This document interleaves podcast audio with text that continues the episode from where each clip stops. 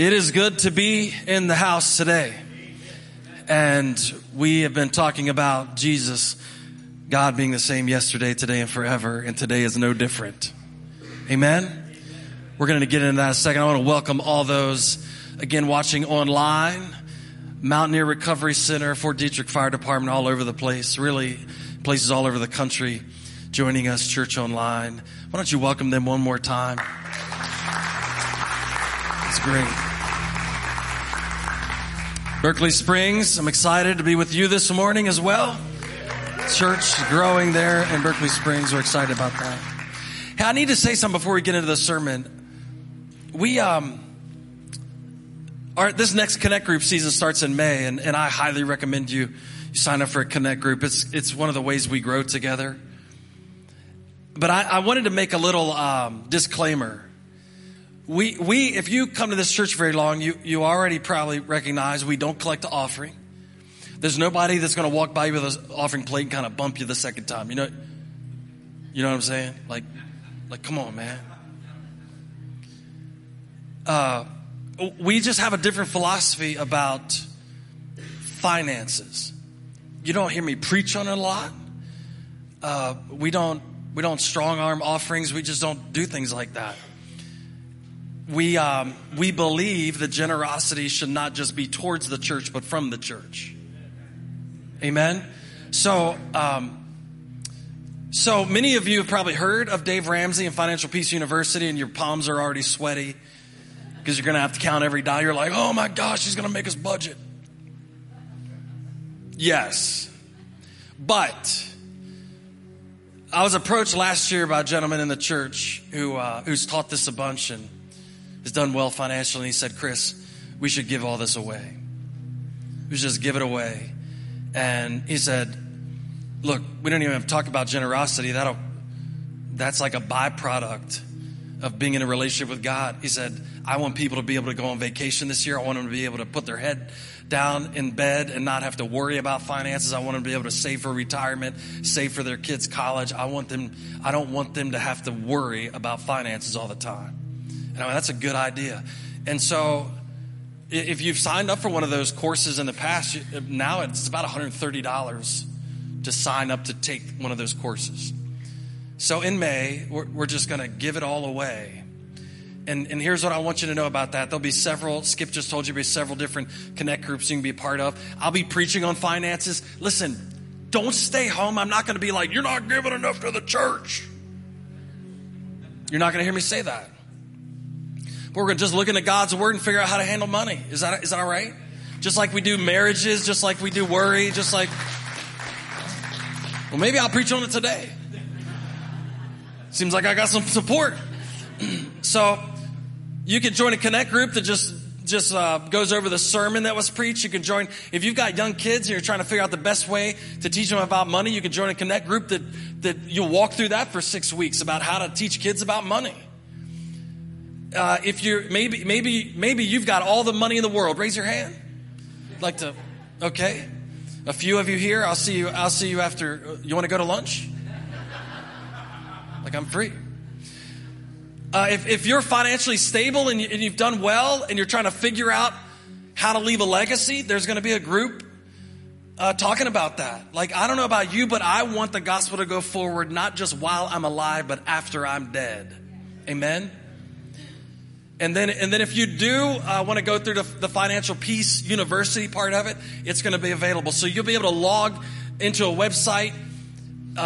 You could get discounts off of wills being made. There's a pile of apps you can put on your phone. You can do a budget app on your phone. All this stuff, and it's going to be free. So here's what I want you to do. Like if you're at the age where you've got adult kids and you don't want them to struggle, just invite them. Listen, this isn't bait and switch. We're not trying to just get people to come to the church. If they only want to come for the 10 weeks, just invite them. My heart and prayer is that people outside of these walls will figure out that the church doesn't talk about generosity only one way. And so if you've got neighbors across the street that get on your nerves, invite them. Just say, hey man, my church is giving something away. Thought you'd like to check into it. So I do want to say, if you consistently give here, you're giving it away. And we want to bless the community with that. And so you'll be hearing more and more about that. But I didn't look. Anytime church starts talking about finances, everybody's like, "Man, I think I'm feeling bad. I won't be able to go next week."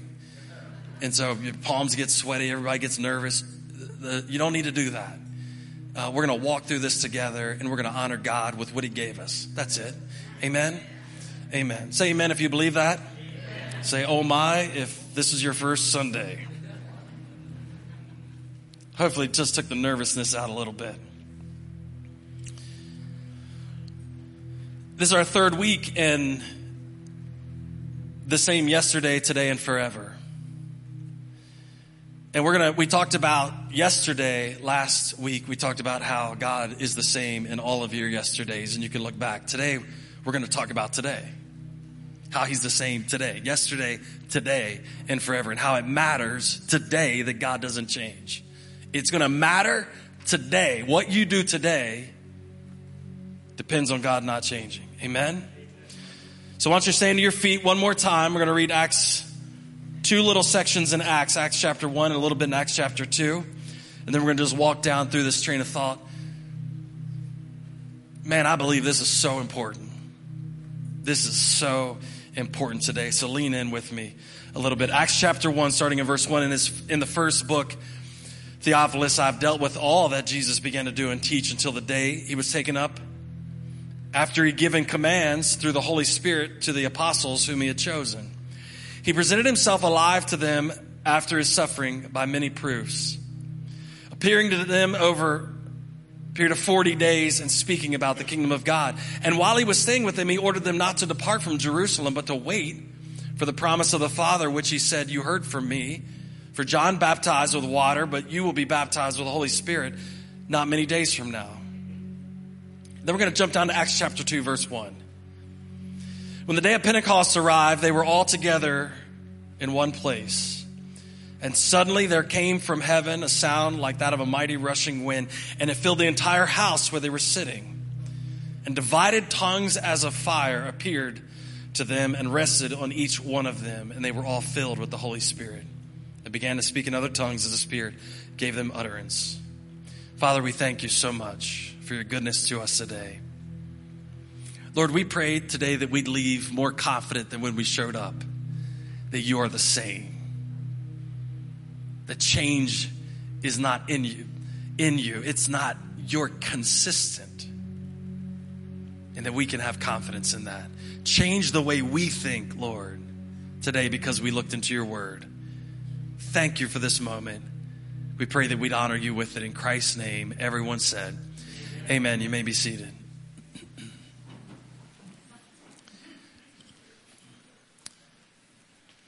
There's been times in my life where I've had a pretty rough couple months, but nothing compares to what we're reading about. From the Passover celebration to Pentecost is 50 days. Let's say a month and a half. There was more chaos in this 50 days we're talking about than anything I can imagine.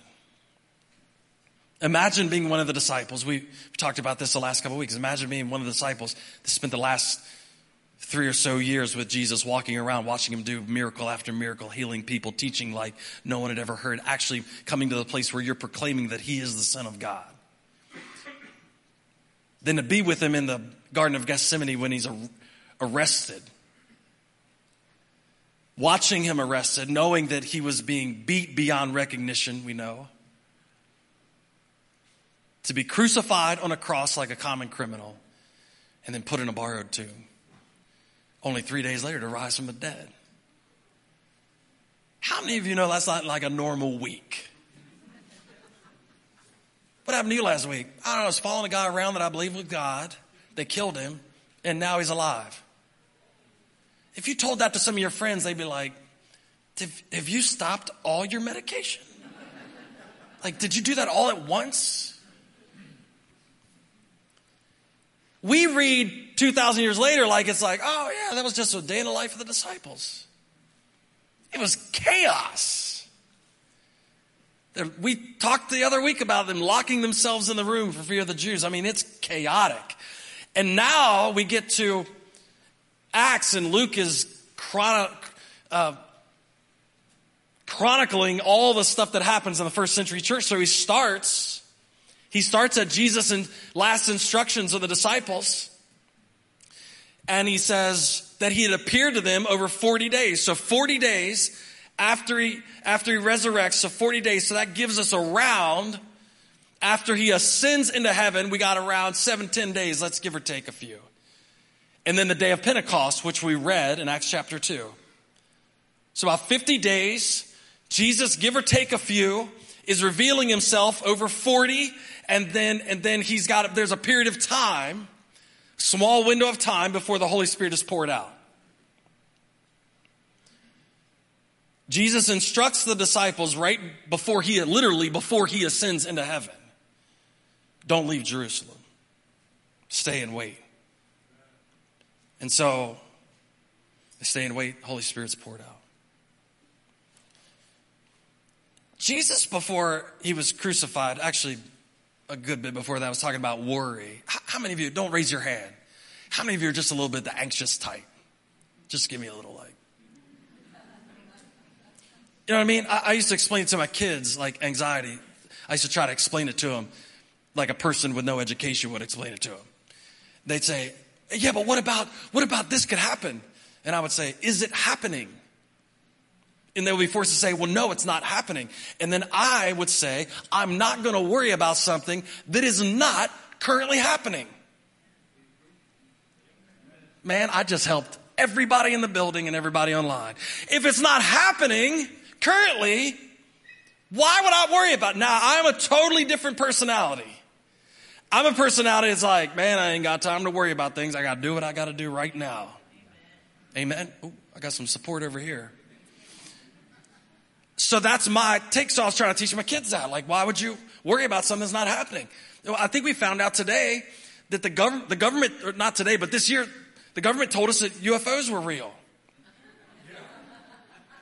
Do you know how much that anxiety created? Like a third of the country just went, oh, they could land. To which I respond, are they currently? Like in your yard? No. Why are you worried about it? Matthew records Jesus teaching that we shouldn't worry about tomorrow because today has enough trouble. Now I think that statement is a little bit funny because Jesus is saying, you will have enough to worry about today. You'll have enough trouble today to take up your time. So if you don't take care of what's today and you worry about tomorrow, it doesn't help you today. Matter of fact, let me just read you the way he says it. Matthew chapter 6, verse 34, Therefore do not be anxious about tomorrow, for tomorrow will be anxious for itself. He said, you can be anxious when you get there. For tomorrow will be anxious for itself. Sufficient for the day is its own trouble. He says, who can add to their lives, a day by worry? Really, and then if you look at how worry affects the body, how anxiety affects the body, it actually removes days from your life. Yeah. Actually, like the next time you look at somebody and you're upset because they're not worrying about it, remind yourself that they're going to live longer than you. I can't believe they're not upset about this. And then remind yourself, they're actually going to be here longer than me. So anxiety about the future. It grips all of us at some point in time. Anxiety about what's going to happen, what could happen. And that thought process of constantly worrying about what could happen detracts from what is happening in our lives. Now, let me make a caveat here. God is not telling you not to plan. No, there's plenty of scriptures in the Bible that says count the cost, weigh it out, make sure it's a good idea, get counsel, all this stuff. God, there's wisdom in the counsel of many. What are we counseling about? We're counseling about what's going to happen. Should we do this? Should we not do this? But planning is not so you can put things into place to worry about them. Planning is to reduce worry. Amen? So don't make a bunch of plans and then worry about the plans. They're designed to keep you from, okay, we planned it out, so that dictates what we do today. Amen? So if I've got a plan, I know the step today, so I don't have to worry about tomorrow. I just have to do what I have to do today. Jesus gave the disciples a plan. He says, this is what I want you to do, and this is what's going to happen. That sounds like a plan to me. Okay. So worry. He says, don't worry about the future. Only be concerned about today. You can make plans.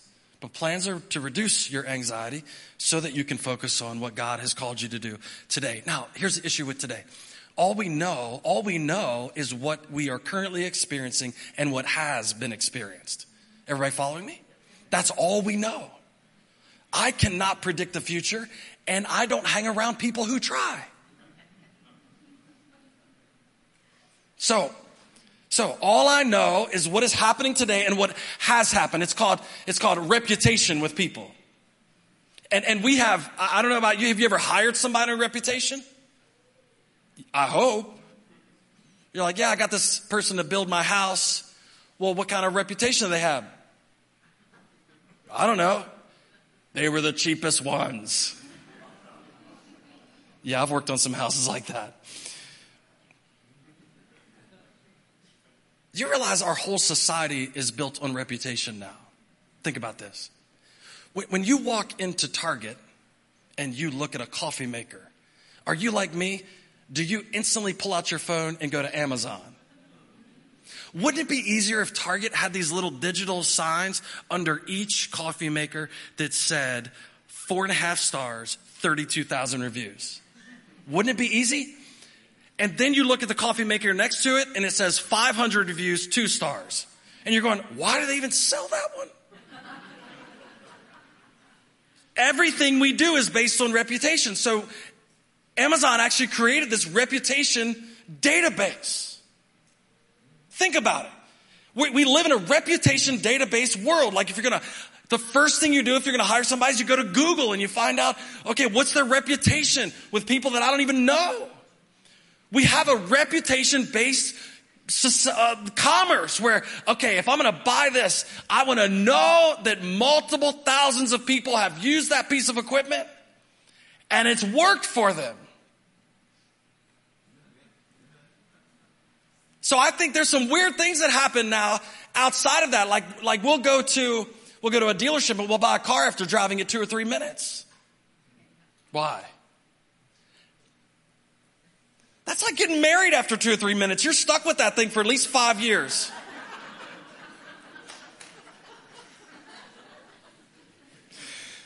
I saw a couple of people going, boy, you're telling me.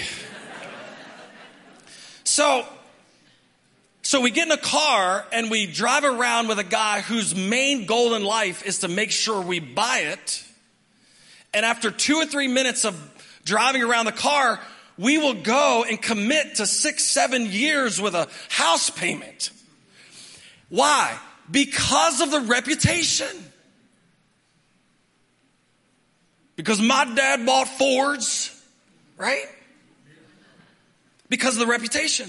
So we'll do that with all kinds of things in our life. We'll go to the store. Like, when's the last time you went to the store and bought a toaster or said, can I take this home and run a couple hundred loaves of bread through it just to make sure this thing's going to work? We don't do that. We go on the reputation. That's a good, solid company. I know I can trust that one. That one's made in America. That one's made of metal. I know we're not going to throw that one away. That's a good reputation. Because when we're making decisions for today, reputation is all that we've got. All we have is history to go on because the future hasn't happened yet. So all we have is who God has been to prove who he will be.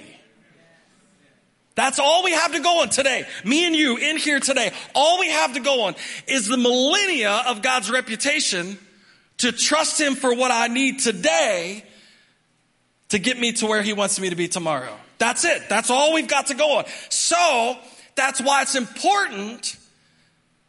The Bible says things like his love endures. It doesn't change. Psalm 117, praise the Lord, all nations, extol him, all peoples, for great is his, what's that? Great. I'm reading, great is his faithfulness. Faithfulness of the Lord. Wait, go back. For great is his, what's the word right before love?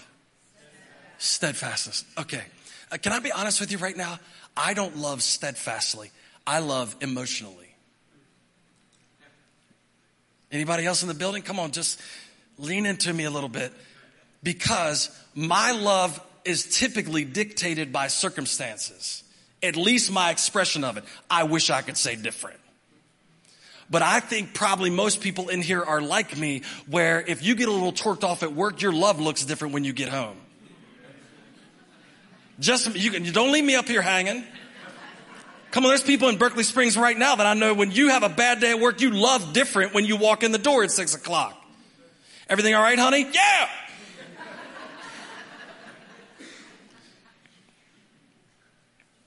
The Bible says God's never had one of those days. He's never had I've had such a bad day that I can't love you the way I did yesterday. Because his love through every circumstance, through every single issue, through every repeated sin in your life, the Bible says his love's steadfast, unwavering. It never changes, over and over and over. All the hell we could raise, God's love stays steadfast.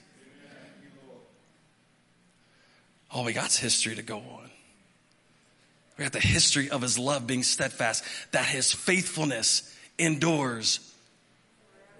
So as far back as I can look in my current circumstances, as far forward as I can look, the history between humanity and God is that his love has been steadfast and his faithfulness has never wavered. That's the history that we walk with. That's the reputation. Psalms 136:1, give thanks to the Lord for he is good. His love endures forever. Romans 8:38-39, for I am sure that neither death nor life nor angels nor rulers nor things present. Are you hearing this? Present or even things to come, nor powers, nor height, nor depth, nor anything else in all creation will be able to separate us from the love of God in Christ Jesus our Lord. God is immensely forever consistent.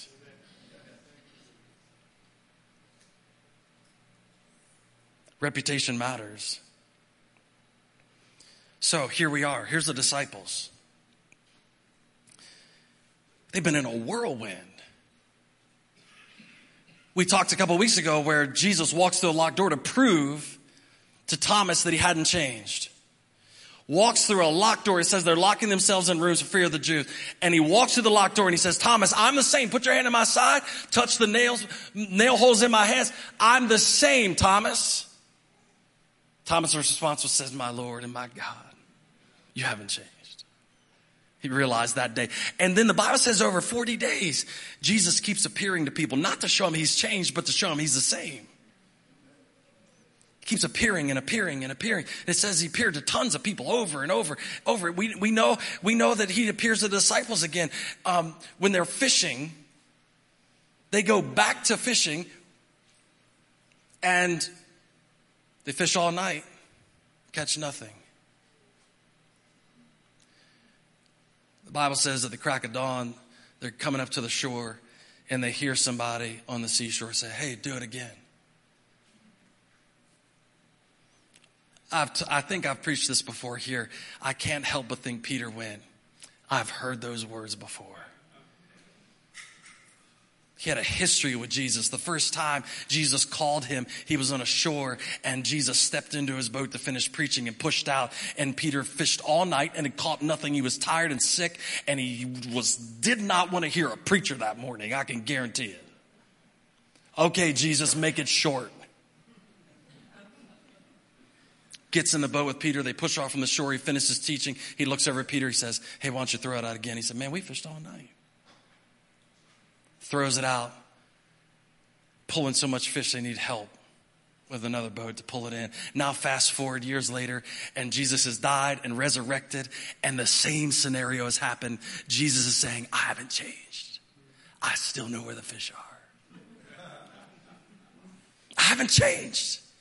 The Bible says they go up on the shore, Jesus fixes them breakfast, and he looks at Peter and he says, hey man, do you love me? He does it 3 times, and that's a whole nother deal. Do you love me? I haven't changed. Do you love me still? I haven't changed. Do you love me still? I haven't changed. Jesus is solidifying his reputation with the disciples after all this chaos has happened. You know when the best time for God to solidify his reputation with you is when your life is in chaos. Not when everything is going well, but when all hell is breaking loose in your life and you don't know where to go, to look back and say the same God that delivered everybody before me as far back as you can look. Now, the idea that he could even remotely fail is absurd. So, that impacts today, doesn't it? That impacts what you do today. It impacts what you think. It impacts how you act. It impacts how you treat others. Watch this. The disciples, I think the ascension of Christ sealed the deal for them. Have you ever been in a spot where you're like, I'll do what you want, Lord, but you got to show me something else? You know, old time Christians talk about putting out the fleece like Gideon. You know, like, okay, I want to trust you, but if you could get the waitress to come over and quote me a Bible verse, and it could be the exact verse that I read this morning, and then if all the lights in the restaurant shut off, then I'll believe that that's what you want me to do. And every time God meets the ridiculousness, you up it one more time. I think the ascension sealed it for the disciples. Here's why I think that. They acted differently after the ascension. Watch, before the ascension, Jesus is revealing himself over and over again. Thomas is like, man, I touched him. Okay, I'm in this. Like, all right. But before the ascension, they went back to fishing. After the ascension, they're appointing new leaders. Something in their mind clicked between Jesus resurrecting and revealing himself and the ascension. Now listen, can we be honest? Jesus resurrected. Nobody actually witnessed him coming out of the tomb, but they knew he resurrected. And I'm sure all kinds of things were swirling around in their heads, but they were standing in front of him when he ascended into heaven. Oh, come on. Now I know that David Blaine guy or whatever can do that little thing where he elevates himself like 6 inches. Can you imagine the God of all creation standing in front of you saying, hey, go to Jerusalem and wait, and I'm going to do you with power, and you just wait until it happens, and then him go, I don't know what kind of noise it made. I just put that one with it. And he just, I'd have looked over at Thomas and I'd have been like,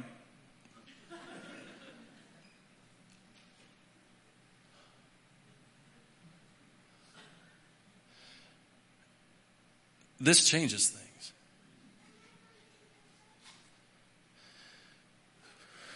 We were fishing the other day, acting like everything was going back to normal. But Jesus is the same miracle worker today that he was 2 years ago, that he was a year ago, that he was a month ago. And I just watched that dude jump into the clouds. And after the ascension, Luke records that he tells them this in one of his last meetings with them. Stay in Jerusalem and wait. And you'll receive power when the Holy Spirit comes on you. Right before the ascension, Jesus says, go into all the world and make disciples. And teaching them everything I've commanded you, baptizing them in the name of the Father, Son, and the Holy Spirit, and I will be with you always. He ascends. Then the Bible says they go to the upper room and they appoint a new leader. Not a replacement for Jesus, but a replacement for Judas. You remember Judas? The guy that sold Jesus out. The guy that came to the Last Supper. The guy that showed up, the guy that showed up at the Garden of Gethsemane with the whole crew with him to arrest Jesus. The guy that kills himself after Jesus is arrested. We started out with 12, now we got 11. We should find another dude. This is a stark mindset shift from fishing. You go back to your old job, it's like Jesus was never around. You start appointing new leaders, it means you believe in the future. It matters what you believe about God today. I'm not going to waste my time appointing Matthias if Jesus is not the same. You read through Acts chapter 1, it says they got everybody together and Peter was like, hey man, we got to come up with another person. This thing's about ready to get real. God has commanded us to go into all the world and make disciples. We got to find somebody else. Let's draw straws. Let's do whatever we got to do. Let's get another person in here because the God of all the universe has never changed. We're more convinced of that than ever before. And now we've got a mission and a motivation. And now we're going to go forward. And he's promised us. So what do we got to do today? We got to find another guy to replace Judas. So now the disciples are between reputation and future promise, and what they do today matters. They're between reputation and future promise, and what they do today matters. Can I tell you this? I don't care what promise God has put in your head if you don't trust him today. Berkeley Springs said amen, that's fine. I don't care what you believe in the future if it doesn't impact today. There is no future. Amen? The thing that changed the disciples after the ascension was that they woke up acting like Jesus had ascended. They woke up acting like he had died, resurrected, forgiven them of their sins, and then ascended into heaven. And they were like, listen, he told us to stay here and pray. How long? I don't know. Don't you hate it when he doesn't give you a timeline? You know, because a few days in this culture is different than a few days in other cultures. I've been in other cultures where they say, hey, it's right over there, 6 miles later. We're not there yet. They pointed to it like I could see it. You go to Jerusalem. Don't leave Jerusalem. You just stay there and wait. Lord, there's a lot of dangerous people in Jerusalem that are looking for us right now. I don't know if this is a good idea. I don't know if you stay and wait. What is the tough thing he's asking you to do today that you've been reluctant to trust his reputation? What's the tough thing he's asking you to do? Who's the tough person he's asking you to forgive? What's the tough thing he's asking you to do today where you're standing in between all your future hopes and all of God's perfect reputation, and he's going, in light of all this stuff, this is what I want you to do today.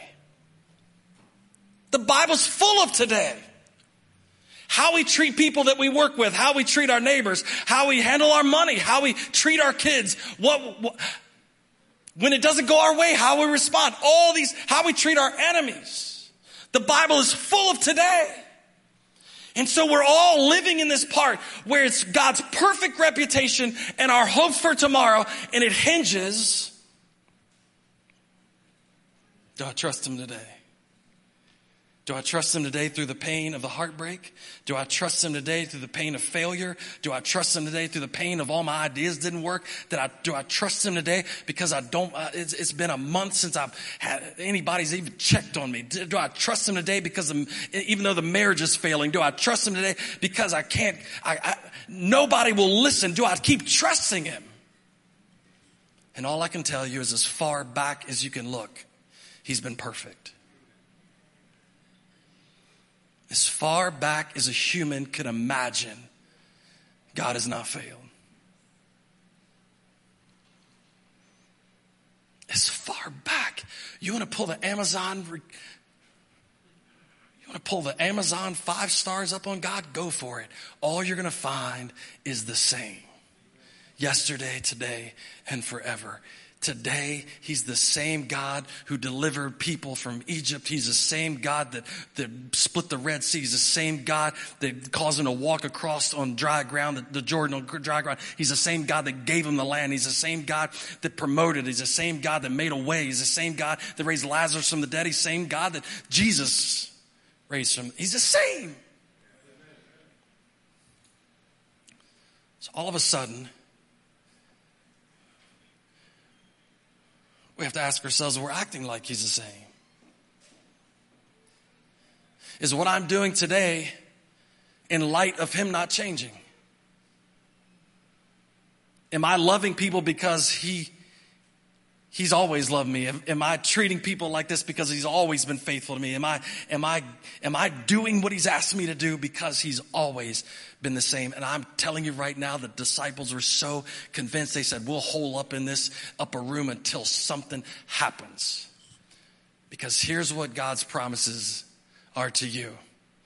If you do this today, I'll do this tomorrow. Oh, man.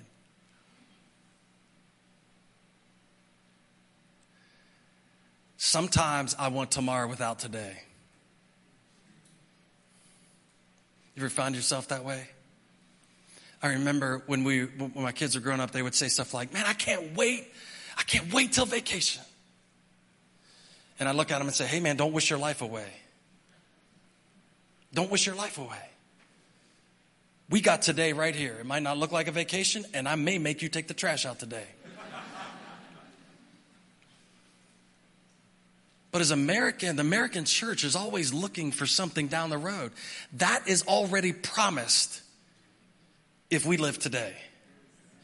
He said, if you will stay in Jerusalem and wait, you will be in a few days, you'll be endued with power on high. Now, here's the thing. There's no way they could have calculated what that would even mean or look like or the ramifications of it. There's nothing in their history where they could say, oh, I know what the baptism of the Holy Spirit looks like. Yeah, my cousin got it last week. It was great. There's no way they could have even had any reference point for what Jesus was talking about. But they were convinced that his promise in the future was enough to do what he asked them to do today.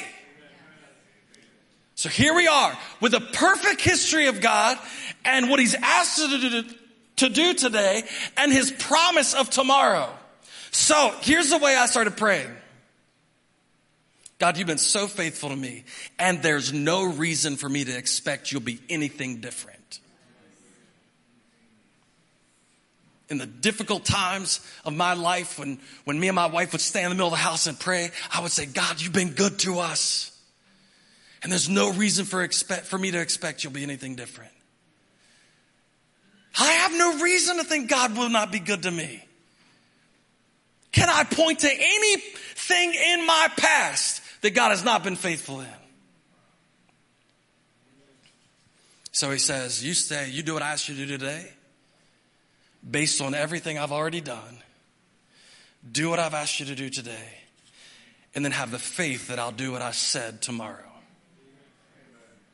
See, watch this. I don't have to have faith to trust the past. He's already gotten me through that.